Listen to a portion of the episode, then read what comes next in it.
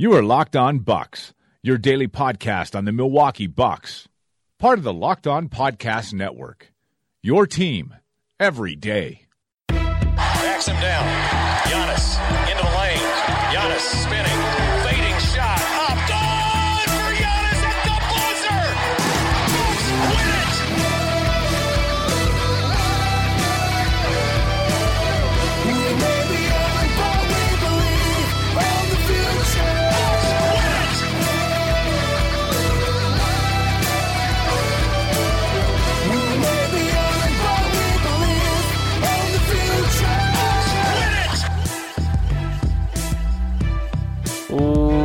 Welcome to Locked on Bucks. I'm Eric Nehm, and joining me as always is my very good friend Frank Madden. Frank, we are a day. I guess this will be the day of a game, so we have a game to preview. Also, I mentioned on yesterday's podcast that we were going to talk a little bit about Kevin Lowe and Kevin Arnovitz's conversation on the Lowe Post from Friday. So, I mean, I assigned it for homework, so hopefully everyone went out and actually listened to it so they have some idea what we're talking about. But if not, I don't think you're really going to get lost. We're going to talk uh, very generally about a number of the things that they talked about. Uh, so, yeah, we kind of have, uh, I don't want to say a busy schedule, but we have enough to talk about tonight. So, uh, how are you doing? You, you ready to get into this? Yeah, um, you know, uh, I, I'm excited to see again. I think another, you know, we always say measuring stick game um, tomorrow for the Bucks or tonight when people are listening to this against the Thunder. First chance for me to really see the Thunder, uh, the new look Thunder, um, the Carmelo Anthony shooting all the shots and Russell Westbrook taking a back seat. Uh, uh, the Oklahoma City Thunder, um, but again, Thunder probably a a good team to kind of see how the Bucks stack up. And again, uh, they come back home and then they have to go on the road for for a few games, including uh, was the trip to San Antonio, and I think they have at least one more difficult one in there. So, um, you know, again, not that you say they absolutely should win a home game against the Oklahoma City Thunder. It's you know probably a toss-up type game, but um, you know, especially going out on a road trip, it's uh, never a bad time to uh, to to rack up a, a win and and you know get again sort of prove that uh, that you can hang with with some of these good teams. Yeah, and uh, it will be an NBA TV game. Uh, strange, strangely enough, uh, that road trip, like you said, has some good teams. So the Bucks are on NBA TV uh, here on Tuesday against Oklahoma City, then at Charlotte, at Detroit, and then next Tuesday they are at Cleveland on NBA TV, and then the following Friday at San Antonio on ESPN. So uh, three national TV games here in uh, about 10 days. So uh, exciting times to be a Bucks fan.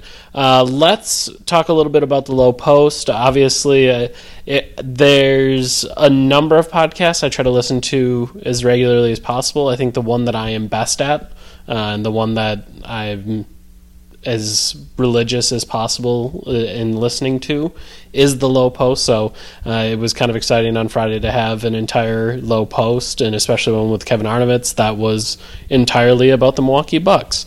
Um, so I know there's a couple things we want to get into. Was there anything that shocked, surprised you in that conversation, Frank, or do we want to try to break that down into topics here? No, I mean I think probably the one that you know people were most curious. I, I imagine you know if if our uh, the Bucks Twitter dialogue is is any indication, which um, you know m- maybe it is, maybe it isn't, but uh, you know I think the most interesting is always the discussion around uh, the Bucks defense, and Yep. uh, you know we kind of had a sneak preview of the content in, in the sense that Kevin Arnovitz did have a piece that he wrote. Uh, what was it a week earlier or so uh, on the Bucks, and um, I was surprised. It was generally very. It, it was interesting because it really got into um, and it's one of one of the re- references you made on last night's podcast about throwing fastballs defensive, allowing fastballs defensively.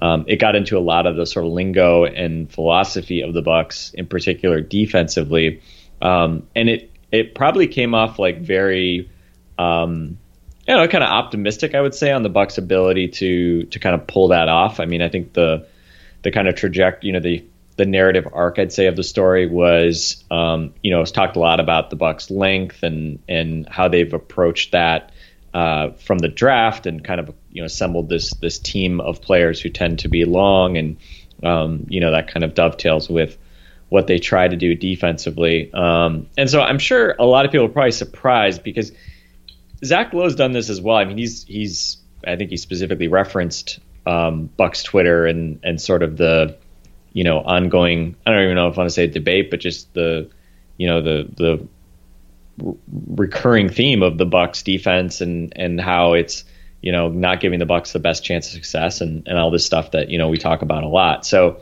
it was interesting, and I thought it was most interesting that they didn't really they kind of came off agnostic on on the topic of the Bucks defense, which I'm sure um, many people thirsty for for Jason Kidd's blood would, have preferred to hear something a bit more, um, you know, a bit more one, you know, I don't want to say one sided, but you, you, know, them to kind of follow through on the challenges of of of you know pulling off that scheme. And um, it was interesting because they talked a, a, fair bit about Mike Budenholzer.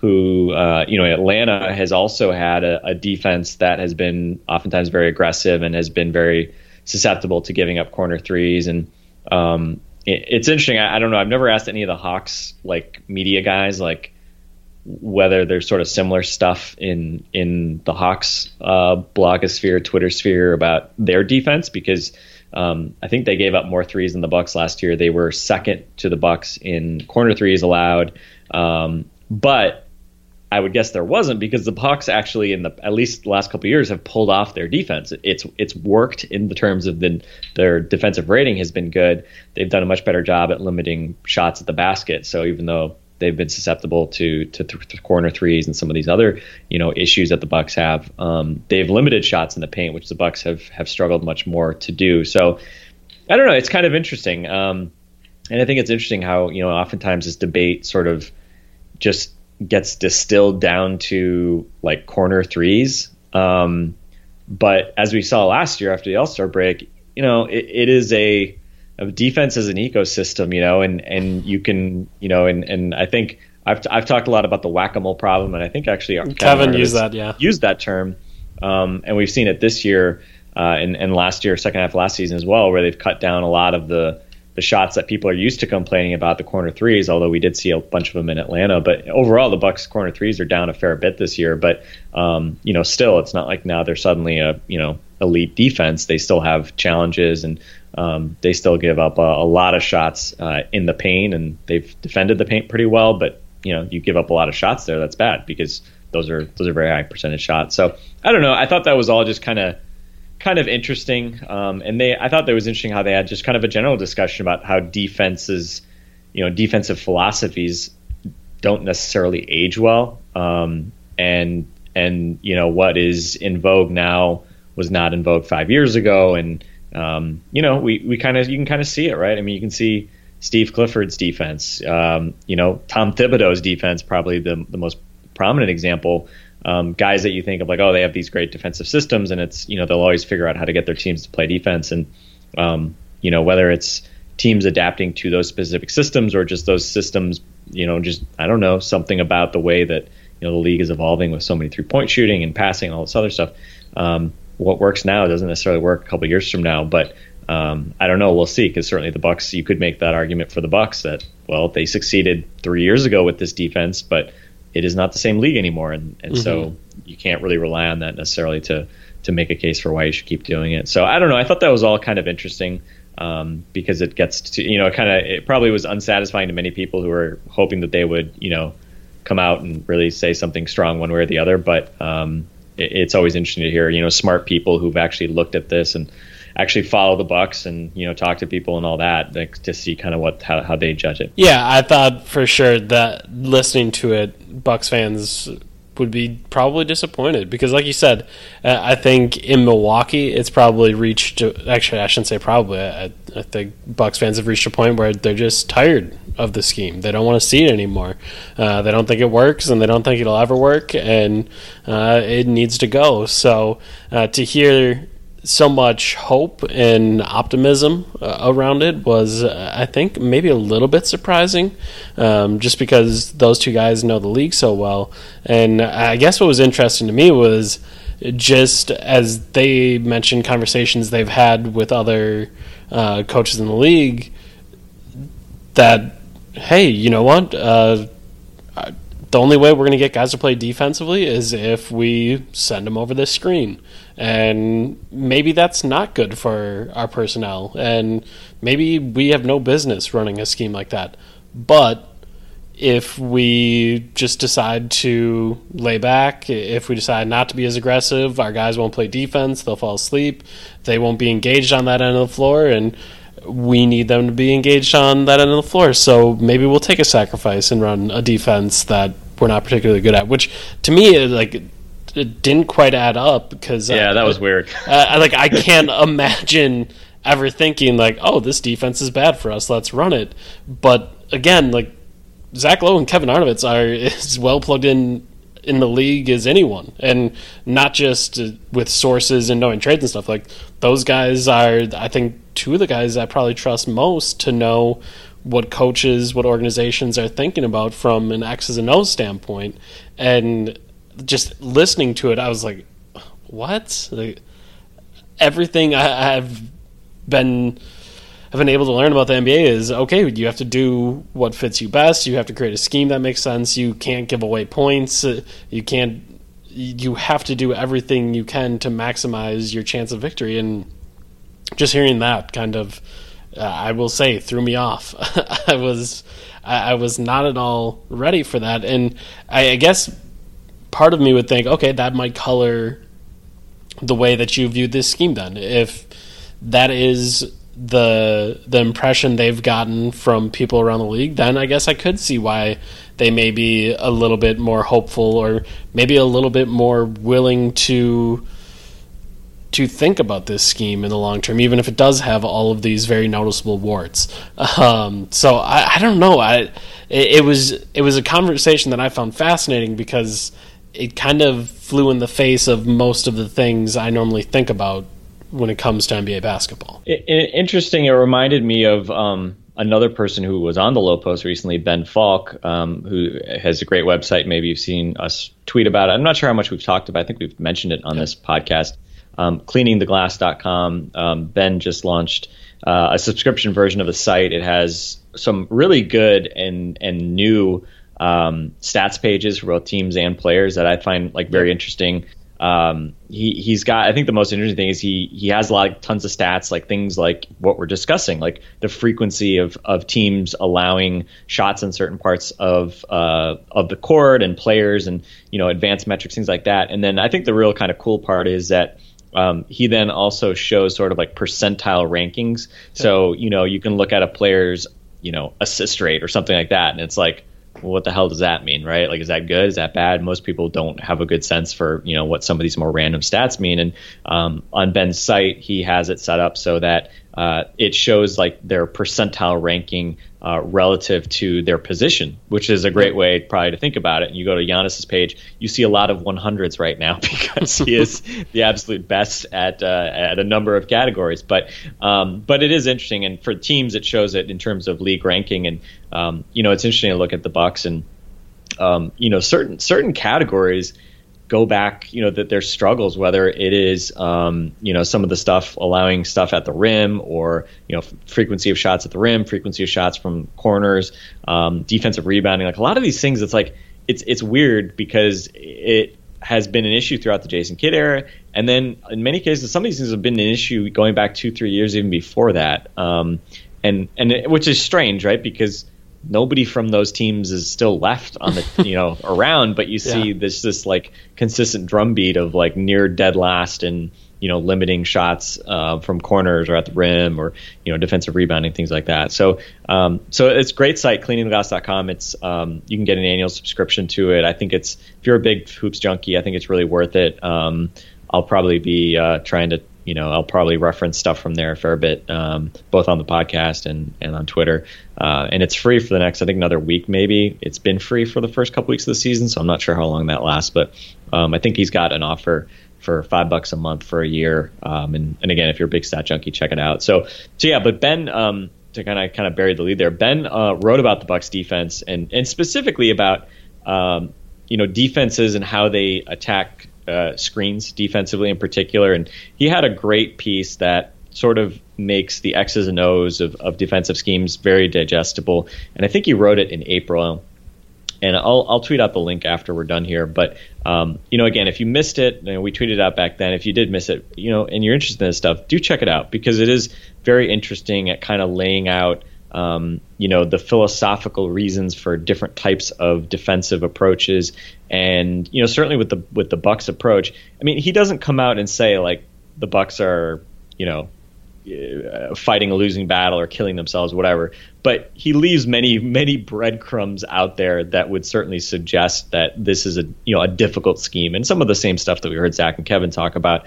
That you have to really be on point. Your rotations have to be right. You you have yep. to be on a string. Um, you know, it is not a scheme that is very forgiving. Um, although certainly having you know Giannis type guys makes things a bit a lot more. For, you always have more forgiveness when you have athletes like that. But um, but Ben kind of pointed out some of those things, and um, also pointed out you know that that questions uh, maybe it's um, it's not as as helpful um, in like the playoffs as you know in, in certain situations. Certainly, you know th- there there are a number of arguments why you might not want to play a defense like this, and why a lot of teams don't play a defense like this, right? And again, it's it's interesting because I think a lot of times in in Bucks Twitter, you know, we we kind of view the Bucks as like this complete one off, and um, you know, I think Zach mentioned as well. It's not like the Bucks are the only team to use like some of these principles, like you know, flooding the strong side or whatever. I mean, ironically, some of you know the ideas of two point nining and things like that. I mean, that stuff goes back to like the Thibs defenses, which yep actually we were very good at forcing mid-range shots and limiting corner threes because they did other things differently like they played you know pick and roll differently things like that. So it, it's interesting how like you have sort of these different kind of core ingredients to like how a team defends. And you know ben's piece um, i thought did a great job of kind of outlining especially how the pick and roll plays into that. And um, obviously in the modern nba so much of what uh, we see happening on the court uh, begins with a pick and roll and, and how you defend that and whether you execute your defense well or, or not well. So I, I, would say definitely worth reading. And you know, again, whether you feel really strongly about this stuff or not, um, it's it's a helpful, I think, lens to to better understand some of the you know dynamics. Like, well, why do the Bucks do this? Right? It's not just because yep. they want to piss off Bucks Twitter. Um, but uh, but interesting to to kind of see it through that lens. And um, you know, again, I, I was just looking at the Hawks page. You know, last year the Hawks were fourth in defensive rating. So do you think people were complaining about the Hawks giving up too many corner threes last year? No, because they were they it worked. Right? Yep. Like they they prevented teams from scoring points, and I, I mean I think fundamentally, you know, that's the question for for the Bucks because we know the Bucks are not going to just you know totally change their scheme or something like that. They can always I think tweak stuff that might help around the edges, be maybe a little less aggressive in certain scenarios as we've talked about. You know, maybe double less in the post, things like that. But um, you know, fundamentally the question is uh, you know, if Jason Kidd is has a defense that finishes, you know, 22nd or something again this year, then that piles a huge amount of pressure on it on them, and and that's going to be a huge question mark. That you know, again, the Bucks are absolutely underachieving because they're not playing defense the way they should. And as we discussed yesterday, with Greg Monroe hurt, there's no reason this team should not be able to defend well. So um, I think it's going to be just you know one of those things that's going to be really interesting to watch. You know, we'll probably talk a lot about um, as we have corner three is allowed, where the numbers are there. Um, I think the Bucks last I checked were like at 6.7 per game. Last year they were at 8.7 per game. Um, that was kind of pushed up by that Hawks game where where they gave up a bunch of them. So um, we'll look at that, but also you know stuff like point paint points, right? It's like you know you don't you don't win by by stopping corner threes. You win by kind of stopping you know everything enough to reduce the amount of points the other team scores. So um, we'll obviously be focused on that throughout the season, and um, you know certainly an Oklahoma City team coming in tomorrow that uh, will will be a test on both ends. Yeah, absolutely, and yeah, it it, it was interesting, I, I guess, to hear just kind of how how so often since I think we look at this team so so closely and we dissect it to such an insane degree that uh, I know both of us are league pass junkies and end up watching a bunch of basketball, but sometimes we don't we don't kind of see how much the things that the Bucks are doing are also being done elsewhere. Um, and I think that can happen a lot too with Bucks fans. That oh, surely this the Bucks are the only team that's giving up this at a certain level or being this aggressive or doing all these different things, and there's kind of overlap throughout all of the league. Um, so, so I thought that was interesting. It's an interesting conversation and one that I think we have, and one that I was surprised was as optimistic uh, from those two. One other thing I wanted to touch on. Uh, I, I obviously like to use the word fascinating quite a bit, and I always mention how fascinated I am by the Jabari Parker situation. I was happy to hear that both Kevin and Zach thought that was one of the more interesting kind of storylines in the entire league because uh, I do think one obviously Buck centric. It's super super interesting and is going to play a huge role. But for them to say league wide that that's one of the more interesting things, I thought that that kind of added up. Uh, this is this is a huge question for this Bucks team as they try to figure out exactly how they build around Giannis. Yeah, we'll see. And I, I think, um, you know, listening to to the conversation, it was interesting. You know, uh, offensively, it was interesting to to hear Kevin hark back on the term provisional, which he used to describe uh, the Bucks offense last year. Mm-hmm. Um, and he clarified he did not necessarily mean it as an insult. Um, but I think that's going to be an interesting thing. You know, they, they talked about, you know, just putting four shooters around Giannis. And um, I, I, think certainly that that's sort of the obvious thing to do. Um, and I, I, don't know. We'll see kind of how things move forward. You know, I mean, even last year, um, you know, I think interesting that Westbrook is coming to town on Tuesday because obviously Westbrook, from a usage standpoint, had to be a well, I don't want to say had to be. He was a one man wrecking crew last year. Uh, he chose to be a one man wrecking crew to a large extent. And Giannis, um, to some extent, now is that guy this year who is sort of by default, um, just you know, and again, I mean, I think Giannis is um, certainly much more efficient than Russ was last year. Russ wasn't very, you know, I think he was average or slightly below average efficiency. So um, I don't want to lump uh, Giannis in there, but uh, but it will be interesting to see just sort of how how these things kind of push and pull and um, you know, interesting to see Westbrook not shooting nearly as many shots this year. Probably Carmelo Anthony shooting too many. Um, but but yeah, how the Bucks kind of build around uh, around Giannis, obviously a, a major talking point. And um, I thought the conversation about Thon was interesting. Yep. Um, also, I still find it funny that um, I find it funny how many uh, national media folks are going with the Makur uh, pronunciation, which um, you know, based on Howard Beck's reporting, is is like the original proper some variant of that, something like that is is mm-hmm. correct. Mm-hmm. But I don't know. Like I'm, I've, I've, you know, we've talked a lot about pronunciations on this podcast. We um, do. If there's one corner we have marketed, eh, like, yeah, that's that's our corner. And so I feel a little bit weird, you know, not going with Thon's like original, like, oh, this is the, you know, the the way it's pronounced in See, his home language. Should, but because I've talked to a couple members of Bucks PR. Like I brought it up at the start of this year. Uh, we were just hanging out at practice one day, waiting for, I think, waiting for Jason. Uh, and I was like, "Hey, I was just thinking about this. Like, are we pronouncing Thon's name right?" And uh, they were like, "Well, well, yes." And I was like, "Okay." uh, that didn't sound all that confident. And I was like, because Howard Beck wrote that thing, and they're like, well, yeah, Howard was right. That is like the the pronunciation, but Thon doesn't really want it pronounced that way. Like he wants it to be Maker, uh, and like that's just going to be how people should do it. And I like pushed a little bit further. I was like, is that just Thon being like too nice of a person? Like just thinking that this will please people that it's Maker instead of McCurr, or yeah, I think that was it. Uh, and he was like, no, like he, he wants it to be Maker. Like that just like makes more sense for everyone. Like no one has to look at it and try to figure out how to pronounce it or anything. Like Maker is is how he wants it pronounced. And I was like, okay, fair enough. Like I I tell people to pronounce my name Nehm. Maybe other people would say that you should pronounce it a little bit more German, but I say Nehm, so that that's fine. Like I understand that. So okay, Maker it is. So I, I yeah. think we're fine. And and I and I feel like Maker also is just such a good name for a oh, basketball yeah. player. Oh, yeah. So it, it kind of makes sense. Yeah,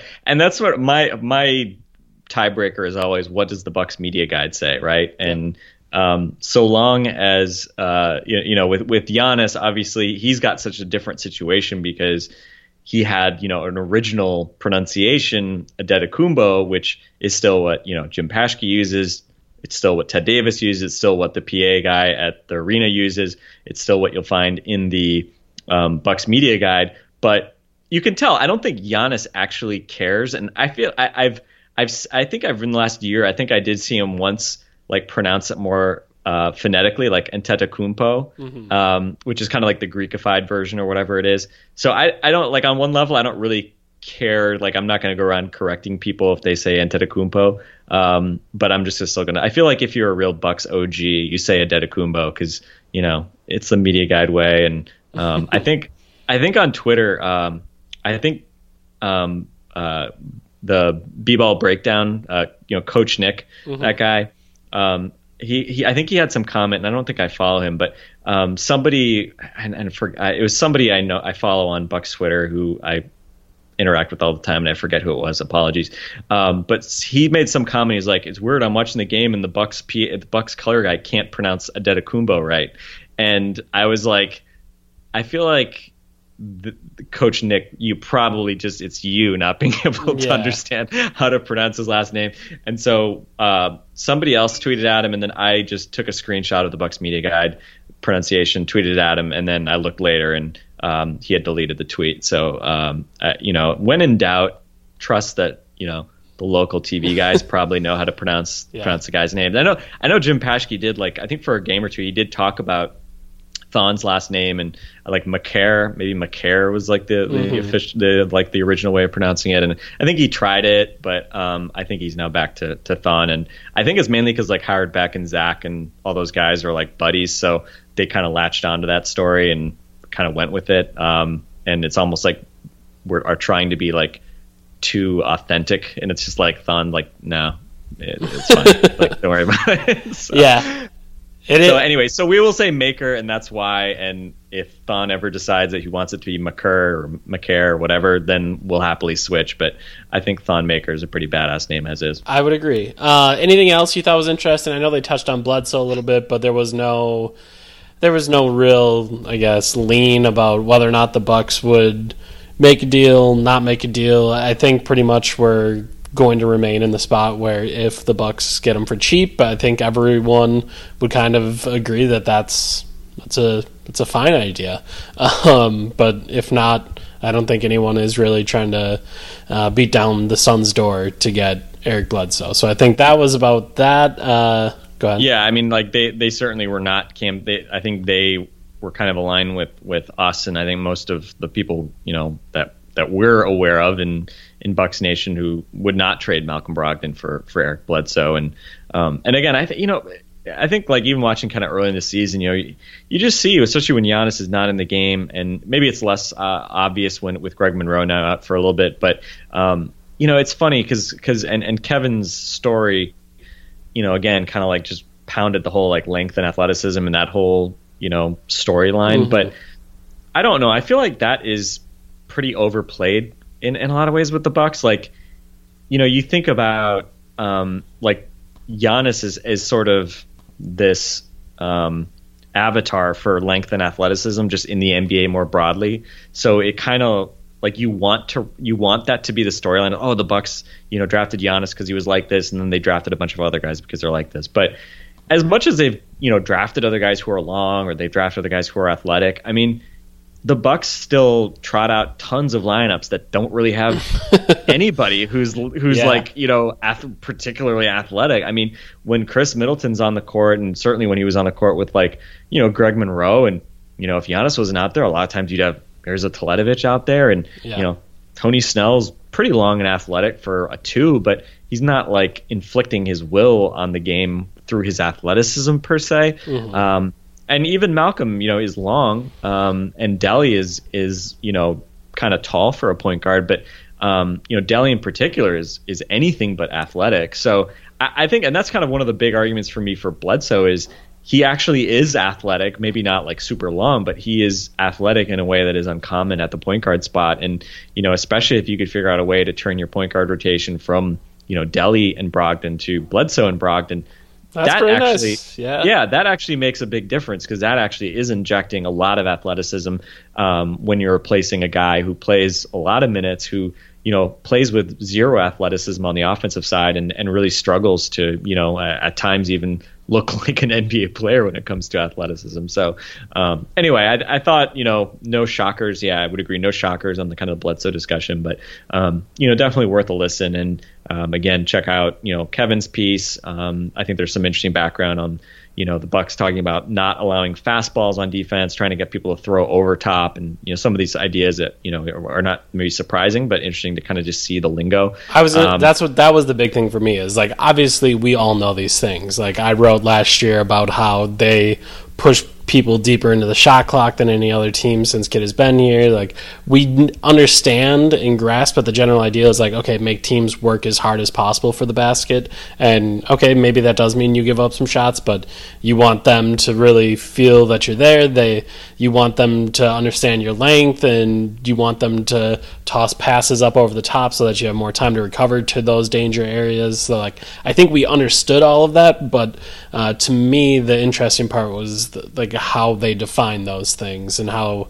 like you said, like fastballs and uh, the fa- like that they grade them a certain way and that they're worried about pass hang time and stuff like that. Like all of that was very interesting to me that it was spelled out in the way that it was spelled out. So yes, that that would be why I would suggest reading it because I think it, whether or not you like it, and you probably don't just kind of getting more details about the terminology and what exactly they're after, um, I thought was really interesting. Yeah, and and keep in mind too, right? I mean, this was a piece that Kevin came to Milwaukee. He sat with people. He put in the time, right? He's not just you know sitting looking at some tape and then you know writing it from Correct. afar. So um, you know that brings with it insight, but like is is Kevin going to come to Milwaukee, get all this access, and then take a flamethrower to the Bucks defense? Like, I, I mean, no. you know, like let's be like human beings here for a moment and Correct. just think rationally about this. Like, I'm I'm not saying that Kevin is you know in anybody's pocket or something like that. I mean, Kevin's like one of the most intellectually honest and forthcoming people you're going to find in sort of the basketball internet. Yeah. Um, but you know, he's also a pretty contemplative guy, and you know that that really wouldn't be his style, right? I mean, I think yeah. he likes to consider these things and and and whatever. And uh, you know, it was interesting too. I think there was some, there were like at least one or two quotes from Sean Sweeney in there too, right? Which is is tells you, you know, that this was not just some like thing he just showed up for unannounced and like, you know, did like got some random quotes. And as you know, I, I don't know if you saw Gery Woelfel was complaining like a couple weeks ago about like Jason Kidd refusing to grant Frank Johnson an interview request to him. Mm-hmm. Frank Johnson being one of the new assistants, and you know, you know this because you've been confirming the team for a while. The I mean, there's a reason you never hear Sean Sweeney or any of the Bucks assistants, you know, quotes being quoted on anything. It's because it's not like Jason Kidd goes around shooting this down. It's that the Bucks just as a as a matter of priority, and this is common for I think I don't know if all NBA teams use, but most NBA teams, they just don't let their assistants talk to the media because yep. again, they have the head coach to do that, and everybody else just I mean, these guys probably don't want to do it anyway.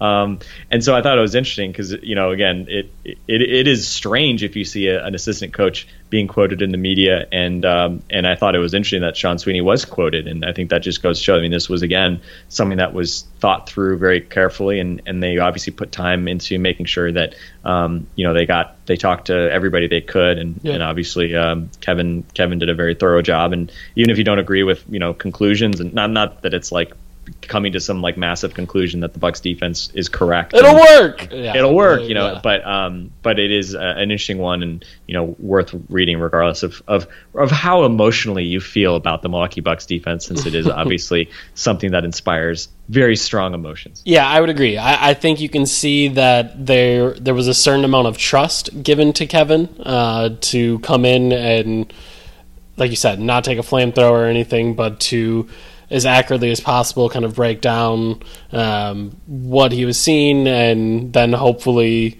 have some insight into why they may be doing what they're doing and kind of all of that. So um, the fact that you see Sean Sweeney in, quoted in the piece, like I, I, think that means something about the level of trust that they were they were giving to Kevin Arnovitz and allowing him to write about this defense.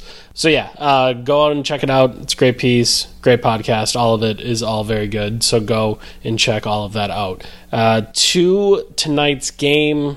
That's a weird thing to say, but uh, looking at this Thunder team, they thus far in the season they're three and three. Uh, they have a defensive rating that's third in the league, offensive rating 11th in the league, according to Basketball Reference. And obviously, uh, that defensive rating gets helped out quite a bit in the in the early season by uh, giving up 69 points to the Bulls, uh, which is nice, and then also giving up 84 points to the Knicks in the first game of the season. So you have two games in there that really help bring that down.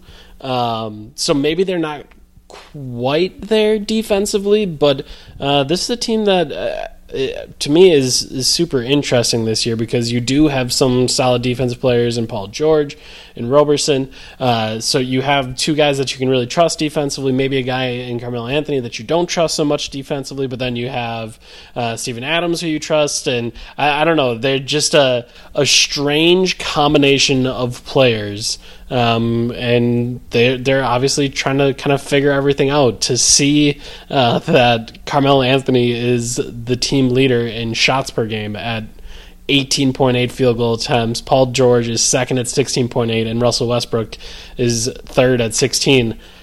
Just strange that after after seeing Westbrook on his own and taking all the shots and doing everything. Uh, it is just kind of weird to see him take a a more complimentary role, and obviously still 12 assists a game, uh, just short of a triple double and 9.8 rebounds per game. So he's still doing ridiculous things. Just to see that usage come back down, and I don't know, it, they're they're strange, weird, interesting, confusing, fun, not fun team. I, I don't know. I uh, I again, like you said, I don't, I haven't had a chance to watch all of the games. I got to watch a little of them, but uh, last, I guess tomorrow or today, uh, this game against the Bucks is going to be my first real like long detailed look at them. Yeah, and I mean, certainly as a Bucks fan, I'm hoping that uh, that Carmelo Anthony continues to shoot lots of shots um, because I'd rather have him shooting than Westbrook or uh, or or Paul George. Um, but you know, we'll see. I mean, and again, they have a really nice point differential right now, in part because of obviously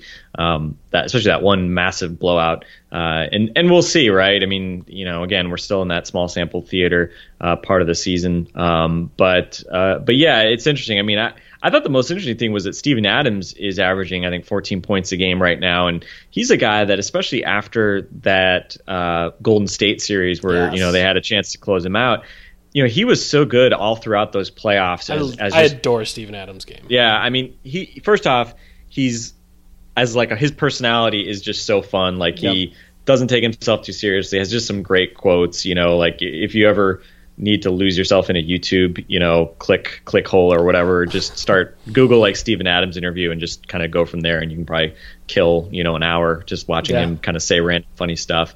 Um, but uh, but you know, aside from that, I mean you know, he's so strong defensively. Um, he moves well enough, and you know, again, like he doesn't grab many rebounds because he's not allowed to because he has to let Russell Westbrook get defensive rebounds so he can get his triple doubles. Um, I wish I, I, wish I was joking. Like some of the some of the stats, um, I think I think actually Ben Falk on on his site had like defensive rebound rates off of free throws. Yeah, he actually bad. has that stat. It's really and, bad. And what did it? It went from like Westbrook was like first in the league, I think, among point guards. He was like at like twenty percent, and then it jumped to like sixty percent or something like that last year. I think like, sixty-two, maybe. It, yeah, yeah, it was insane.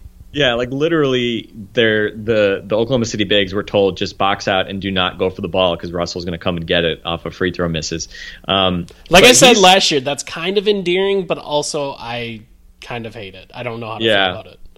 Yeah, and so I think the you know the thing with Adams, the fact that he's now scoring, and, and again I haven't seen enough to tell you like what exactly is going on, but he just stays in his lane so well, and he's a really good role man. Obviously, he's really strong, and you know again as much as you know kind of the big man is is being de-emphasized in the modern NBA. Um, he's a guy that you know I just I just love as a player, love as a guy, um, and uh, I'm you know hopefully he he maybe is less prominent to, against the Bucks just because he's he's good. Um, but obviously, the, that's the kind of guy as well that you know you feel better about um, maybe having a guy like Carmelo at the four because you know not only do you have Adams in the middle, but you also have Paul George and Andre Roberson uh, on the wings, and and so even with Carmelo there, it seems like you know they they probably have the tools to to be able to hide him pretty well, and um, you know we'll we'll kind of see what what how that works out in, uh, in, in you know the first person tomorrow when we see it, but um, I don't know. I mean, what what do you what do you predict? Do you think we're going to see?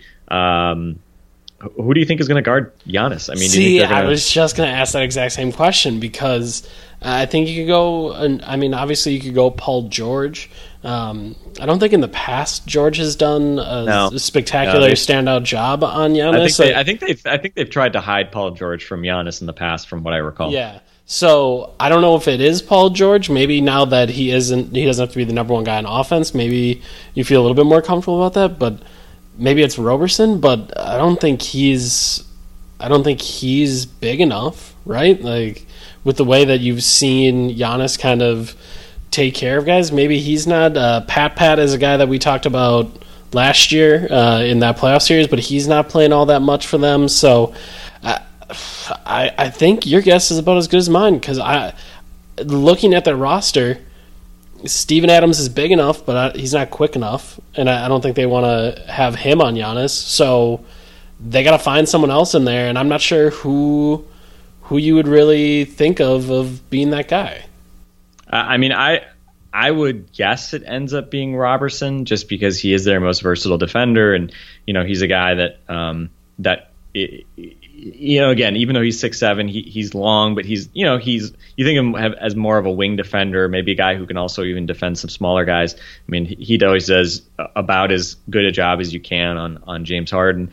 Um, so from a size and strength standpoint, it's you know obviously there is a mismatch potential there, uh, and especially kind of new Giannis. Like I'm not saying that he's going to stop him, but at a minimum, like you know just think about it. Paul George historically we know Paul George you know wussed out of playing power forward when he was in Indiana. Like he doesn't, you know, he's a great defender, but he doesn't want to defend really big dudes. Yep. Um, so I think Paul George is not going to do that. I think George probably takes Middleton, um, and I think you know, yeah, you could put Carmelo on Giannis, but I just think you know, again, from a practical standpoint, they probably would say let's let's you know throw Roberson because that's what he gets paid to do is to be the sacrificial lamb who you know goes and, and gets his ass beat up but but comes out still you know playing pretty well against most guys defensively. So um, and the other advantage there too is I, I have to think Giannis will will guard quote unquote guard Roberson and just basically freelance off him anyway. Um, so at a minimum, like if they might guard against each other, uh, it's probably easier for Andre Roberson too, just because he doesn't have to, um, you know, you don't have cross matches, you don't have to, you know, it's easier to kind of find Giannis in transition. Although let's be honest, like you know, it's always a team effort trying yeah. to to stop Giannis in transition. So I don't know. I mean, that would leave Carmelo to guard Tony Snell at least to start. Um, and so you know we'll kind of see how uh, we'll kind of see how all this stuff shakes out. I'm sure it'll be you know fluid as the game goes on, and you'll see switches, and, and obviously that's one thing certainly the the uh, Thunder can do is you know I mean Carmelo can can try to guard Giannis. It's not like you know he's going to get dunked on every time or something like that. Especially if if Carmelo is is engaged, and you know I think certainly engaged Carmelo is is a better defender than completely non-engaged Carmelo. Yeah. And you know, Giannis and Carmelo, they have they have history going back to Giannis's rookie year in that December, yeah. what was like December fifteenth or whenever that game was of his rookie year when his parents were in town for the first time and. Um, Giannis had a big game starting against the Knicks and got into it a little bit with Carmelo, and um, Giannis always raised his game when he had to face Carmelo, and um, you know maybe maybe that'll kind of flow back the other way a little bit too. So um, should be a, a fun game to watch, and um, I think it'll be interesting to see also the bench as well because last year um, I remember the game in Milwaukee. Semaj Christon was shockingly good in that Bucks game in Milwaukee. Um, but that has been like a huge Achilles heel. I think they've got Felton now, who you know, again, as much as he's not you know a crazy talented guy at this point, um, probably gives them a better chance uh, than than maybe some of the depth they've had in the past. So um, you know, add that to the fact that you've now got Carmelo and, and Paul George that you can stagger as well. Um, it'll be interesting to see kind of how that uh, how that plays out because certainly a year ago you know the the theory was always you know just kind of keep it even against the starters when Westbrook's out there, and then um, you know you can make your hay against uh, against their second unit. But certainly that uh, doesn't seem like quite as promising a plan right now. All right, Frank. Yeah, I'm. I'm just interested to watch this game. Period. Um, I want to see these three guys kind of work it all out up close and personal, and see what this team looks like in that same way. Like, it, does the bench just fall apart? So I, I don't know. It's going to be fun. Um, it's going to be interesting, and like I've been saying for the last week or so, I think when you look at this at this Bucks team, the the question every night going into every single game is how does this team try to cover Giannis? And I think every night you're going to get a different answer. Some teams are going to try to throw multiple bodies. Some will pick one guy. Some will go big. Some will go small. Some will be just right. Uh, whatever it may be, there's going to be some interesting defenses thrown at Giannis, and I look forward to kind of looking at those really every game. So we'll do that after the game. We'll talk about uh, the Bucks and Thunder tomorrow night, and we will have that ready for you guys on Wednesday morning. So uh, that was Frank Madden. I'm Eric Nehm. This has been Lockdown Bucks, and we will talk to you tomorrow.